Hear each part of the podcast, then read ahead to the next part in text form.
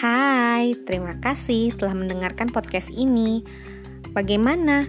Ada cerita yang menarik? Aku masih menunggu kritik dan saran yang membangun ya. Atau kalau ada buku atau cerita yang ingin dibacakan, boleh langsung kirim di pesan. Untuk cerita-cerita selanjutnya, aku akan membacakan beberapa buku tentang motivasi dan juga dongeng-dongeng dalam negeri. Selamat mendengarkan.